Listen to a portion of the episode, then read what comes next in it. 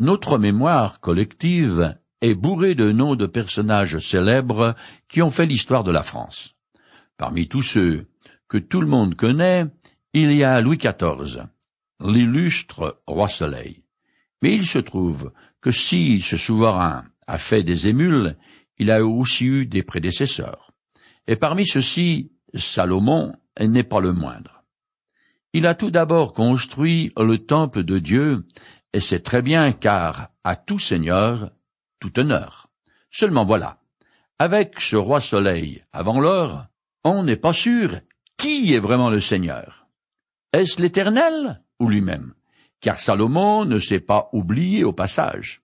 Il a un gros penchant pour le sexe faible et aussi un goût prononcé pour le luxe. Si l'habitation de Dieu est relativement petite, il n'en est pas de même de son palais. Il a commencé humble, mais finira très imbu de sa personne. Son Altesse va se faire construire un complexe luxueux composé de plusieurs bâtiments interconnectés dont la superficie est plus de quatre fois celle du temple de l'Éternel. Je commence à lire le chapitre 16 au premier livre des rois. Salomon entreprit aussi de construire son propre palais. Il lui fallut treize années pour l'achever. On bâtit d'abord le palais de la forêt du Liban. On lui donna les dimensions suivantes. Cinquante mètres de long, vingt-cinq mètres de large et quinze mètres de haut. Son plafond, supporté par des poudres de cèdre, reposait sur quatre rangées de colonnes de cèdre. Par-dessous les poutres s'étendaient trois rangées de quinze traverses de cèdre, soit quarante-cinq en tout, soutenues aussi par les colonnes. Un roi chapitre 7, les versets 1 à 3. Ça devient vite compliqué, et on se perd dans les détails.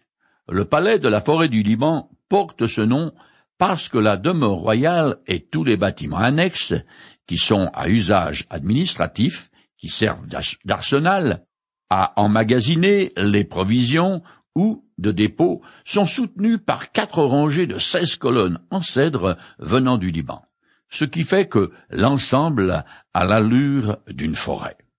Je continue plus loin en compressant. Salomon construisit ensuite la salle des colonnes. On y entrait par un portique à haut vent, soutenu par des colonnes, puis il fit construire la salle du trône, où il rendait la justice, elle était lambrisée de boiseries de cèdre du sol jusqu'au plafond. Son habitation privée se trouvait dans une autre cour du trône.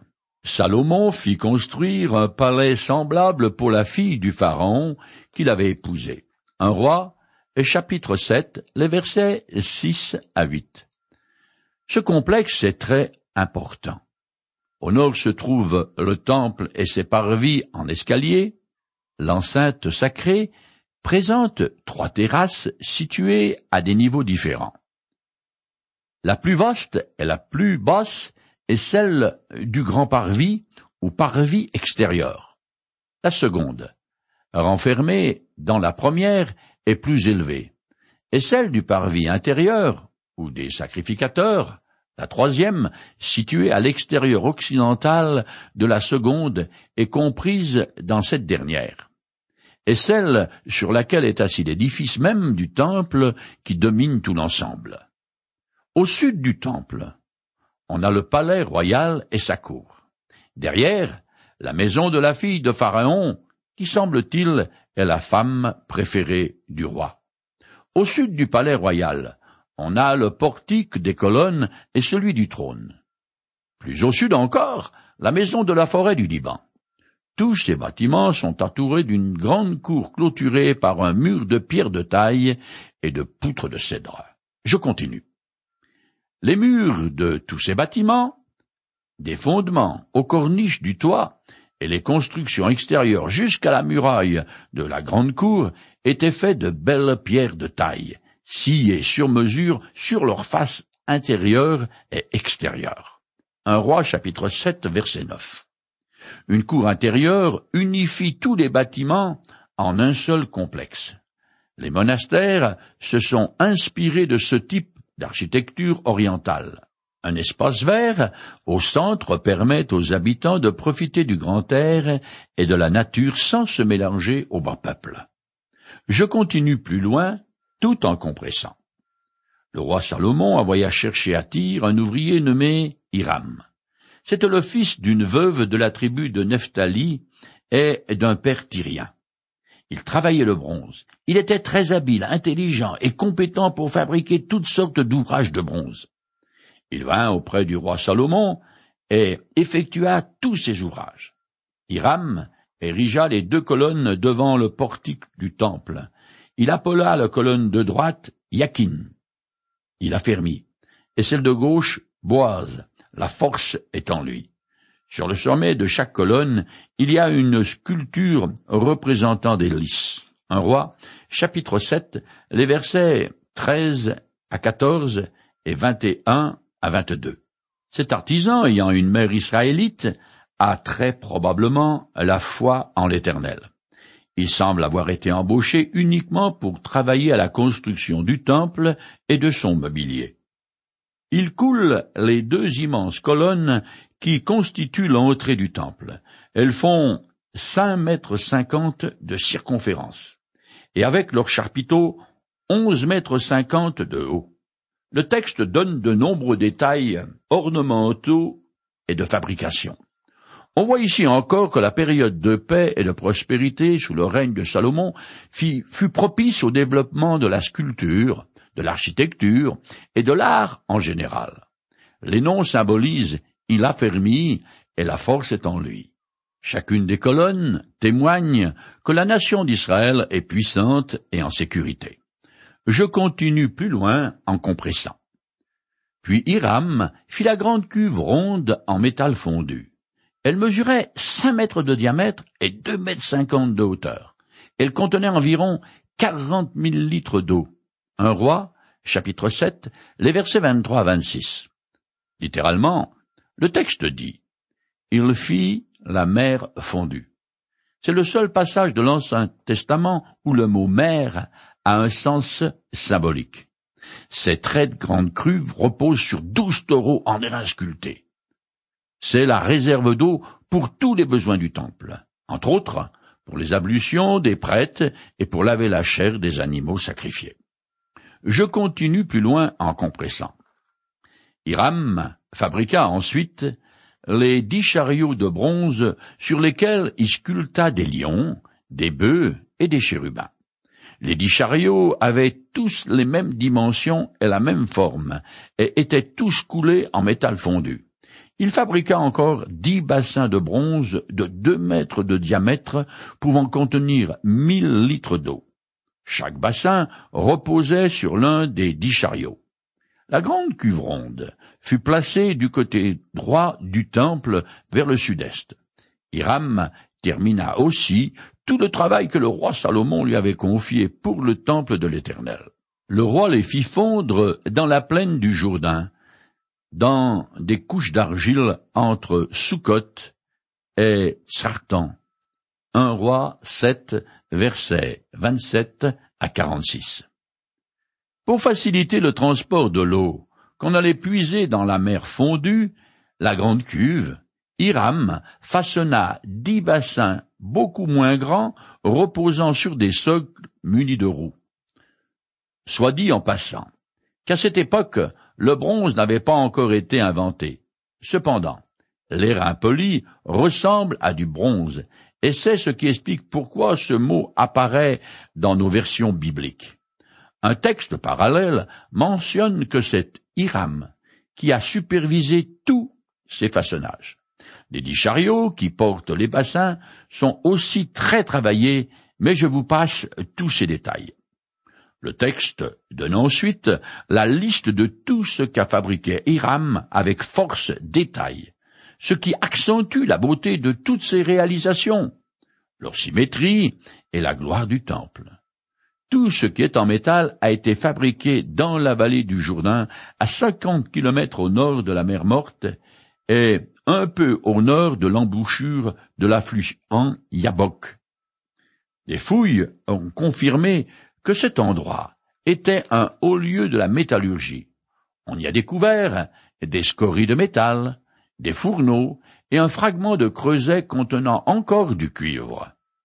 À on peut encore visiter les ruines d'un sanctuaire en airain. L'argile abondante dans cette région a servi à la confection des moules à partir desquels furent coulés ces différents objets. Je continue en compressant. Salomon mit en place tous ces objets. Il fit encore fabriquer tous les autres objets destinés au temple de l'Éternel, l'autel des parfums en or, la table d'or, les chandeliers d'or, fins avec leurs lampes, leurs fleurons, et les mouchettes en or, les bassins, les couteaux, les calices, les coupes et les brasiers d'or fins, ainsi que les gongs en or pour les portes. Un roi chapitre 7, les versets 47 à 50. Les ustensiles en or ne sont pas décrits, mais seulement mentionnés parce que ce sont exactement les mêmes que ceux qui sont dans le tabernacle et qui sont décrits dans le livre de l'Exode, chapitre 25, les versets 23 à 40. Tout ce qui met à l'intérieur du temple est en cuivre ou en airain. D'ailleurs, c'est le même mot en hébreu. Les minerais étaient extraits d'une des célèbres mines du roi Salomon situées dans toute la région du sud de la mer Morte. Tous les meubles en, et objets à l'intérieur du temple sont soit en or, soit plaqués or. Alors que dans le tabernacle, il n'y a qu'un seul chandelier à sept branches. Dans le temple, il y en a dix. Pareillement, d'après le second livre des Chroniques, il y a dix tables pour les pains de proposition. 4, verset 8. Comparez un Chronique 28, verset 16. Que ce soit les chandeliers ou les tables, on ne sait pas s'ils étaient utilisés un à la fois ou tous en même temps. Je finis ce chapitre 7. Quand tous les travaux que le roi Salomon fit exécuter pour le temple de l'Éternel furent achevés, Salomon fit apporter les objets que son père David avait consacrés, l'or, l'argent les ustensiles, et il les déposa dans le trésor du temple de l'Éternel. Un roi chapitre 7 verset 51. Tous ces objets sont des butins de guerre récupérés par David, et les métaux précieux proviennent aussi des tribus du roi qui avaient soumis. Plus tard, le temple de Salomon sera rasé par les Babyloniens. Mais au retour du peuple après la captivité, il sort de ses cendres et prend le nom du temple de Zorobabel. Puis, il deviendra le temple d'Hérode. Mais quand profané de nouveau par le formalisme, il est détruit par les Romains. Il a déjà été remplacé par le sanctuaire non bâti de main d'homme que le Christ avait promis d'élever en trois jours. Jean chapitre 2 verset 19. Nous voici arrivés au chapitre 8 qui décrit la dédicace du temple avec la promulgation de la loi dans le Sinaï. Ce sont les deux actes les plus importants de l'histoire de l'ancienne alliance. Je commence à lire. Alors Salomon rassembla auprès de lui à Jérusalem tous les responsables d'Israël, tous les chefs des tribus et les chefs de famille des Israélites pour faire transporter le coffre de l'alliance de l'Éternel depuis la cité de David, qui est Sion, tous les hommes d'Israël s'assemblèrent auprès du roi Salomon le septième mois pendant la fête des cabanes. Un roi chapitre 8, les versets 1 et 2. Nous sommes dans la douzième année du règne de Salomon. Le roi attend onze mois pour inaugurer le temple pour deux raisons. D'une part, il veut s'assurer que tout est fin prêt, y compris la régulation des sacrifices, et d'autre part, il veut profiter du grand rassemblement annuel à Jérusalem à l'occasion de la fête des cabanes, qui est une commémoration de la marche du peuple dans le désert. Elle a lieu au septième mois, en septembre-octobre de notre calendrier. Je continue plus loin en compressant. Le roi Salomon et toute la communauté d'Israël rassemblée auprès de lui, devant le coffre, offrirent en sacrifice un très grand nombre de petits et de gros bétails qu'on ne pouvait évaluer. Les prêtres installèrent le coffre de l'alliance de l'Éternel dans le lieu très saint. Dans le coffre, Il y avait seulement les deux tables de pierre que Moïse y avait déposées lorsque l'Éternel conclut une alliance avec les Israélites à leur sortie d'Égypte. Un roi chapitre 8, les versets 5 à 9. C'est un très grand jour pour Israël. Les prêtres portent l'arche de l'alliance enveloppée de couverture, ainsi que tous les autres mobiliers à travers la foule joyeuse. Les deux tablettes sur lesquels sont gravés les dix commandements rappellent qu'Israël est une théocratie avec les privilèges et les responsabilités définis par l'Alliance. Je continue. Au moment où les prêtres sortirent du lieu saint, la nuée lumineuse remplit le temple de l'Éternel. Un roi chapitre 8 verset 10. Cette nuée est une représentation visible de la gloire et de la présence de Dieu. L'Éternel prend possession de sa maison qui est consacrée de la même manière que le fut le tabernacle. Je continue plus loin en compressant.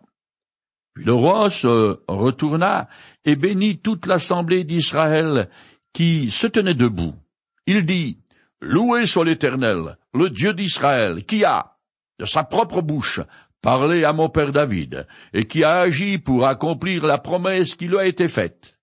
Mon père David avait à cœur de bâtir un temple en l'honneur de l'Éternel, le Dieu d'Israël. J'ai succédé à mon père David, et j'ai construit ce temple en l'honneur de l'Éternel, le Dieu d'Israël. Un roi chapitre 8, les versets 14 à 20. Cette prière de Salomon est l'une des plus belles pages de l'Ancien Testament. Elle a le caractère d'une confession de foi solennelle et proclame les grandes vérités qui fondent la foi israélite. Les annales religieuses des peuples de l'Antiquité n'offrent absolument rien de comparable à cette prière imbue de la pureté et de la spiritualité de la religion juive. Le temple est avant tout un lieu où Dieu y met son nom son trône et sa présence invisible. On pourrait presque dire que c'était son adresse sur la terre. Dans sa douzième année de règne, Salomon est encore humble et reconnaissant à l'Éternel. Je continue avec des extraits de sa prière. Éternel, Dieu d'Israël, il n'y a pas de Dieu semblable à toi, ni là-haut dans le ciel, ni ici-bas sur la terre. Tu es fidèle à ton alliance et tu conserves ta bonté à tes serviteurs qui se conduisent selon ta volonté et de tout leur cœur. Mais est-ce qu'en vérité Dieu habiterait sur la terre, alors que le ciel, dans toute son immensité, ne saurait le contenir? Combien moins ce temple que je viens de te construire. Daigne écouter ma supplication et celle de ton peuple Israël lorsqu'il viendra prier ici depuis le lieu où tu demeures, depuis le ciel, entends notre prière et veille pardonner.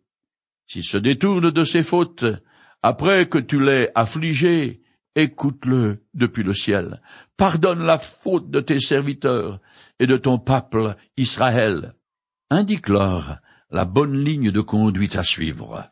Un roi, chapitre 8, versets 23, 27, 30, 35 et 36.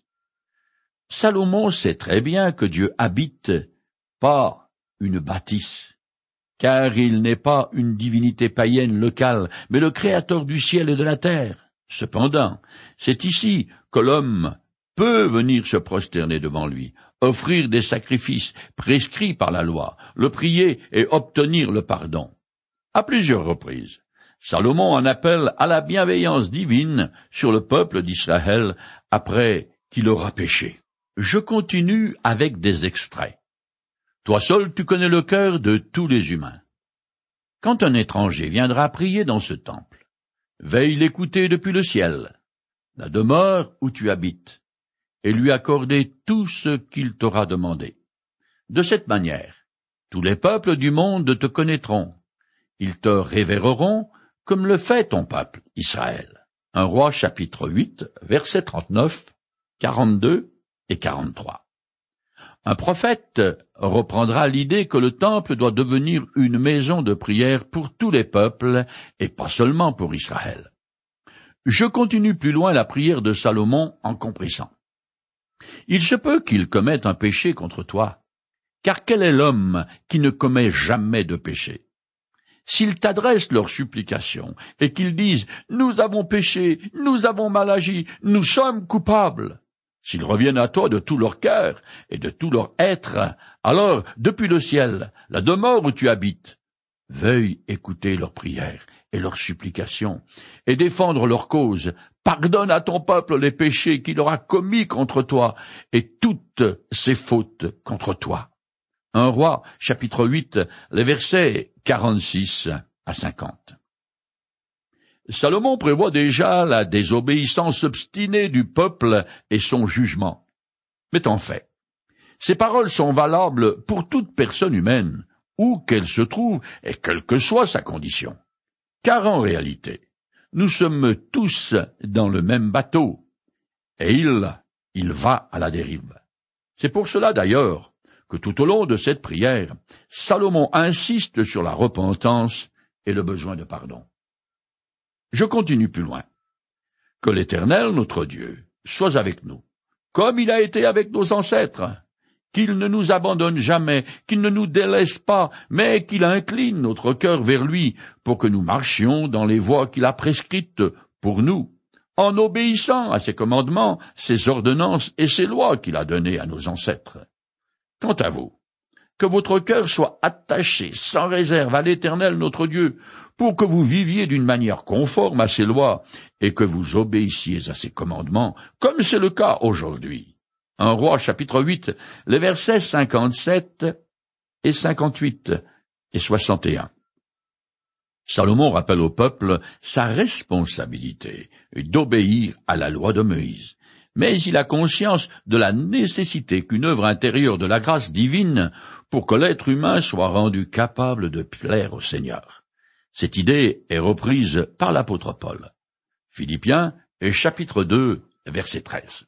Je continue plus loin en compressant jusqu'à la fin du chapitre 8. Salomon offrit à l'Éternel un sacrifice de communion pour lequel il immola vingt-deux mille bœufs et cent vingt mille moutons. C'est de cette manière que le roi, et tous les Israélites inaugurèrent le temple de l'Éternel. Salomon et tout Israël célèbrent la fête. Une grande assemblée de gens venus depuis la région de Lebo Hamath jusqu'au torrent d'Égypte se tint devant l'Éternel, notre Dieu, pendant quatorze jours en tout. Après cela, le huitième jour de la seconde semaine, Salomon renvoya le peuple, tous étaient joyeux et avaient le cœur content à cause de tous les bienfaits que l'Éternel avait accordés à son serviteur David et à Israël. Un roi, chapitre 8, les versets 63 à 66. L'ébo Hamath est situé à 200 kilomètres au nord de Jérusalem. Avec le torrent d'Égypte, ce sont les deux extrémités nord et sud du royaume. La première semaine de festivités a été consacrée à l'inauguration du temple et la deuxième à la fête des cabanes. Ces animaux sacrifiés en très grand nombre ont fourni la viande des repas pris par l'immense foule présente à Jérusalem à cette occasion. Cette dédicace laisse rêveur tellement elle fut grandiose. Ce fut une fête mémorable à laquelle, pourrait-on dire, Dieu a personnellement participé. Ce fut aussi un avant-goût du royaume que Jésus-Christ est venu offrir et qui a été rejeté. Mais il a promis de revenir à la fin des temps et de l'établir pour de bon. Alors la justice remplira la terre comme l'eau le fond des océans.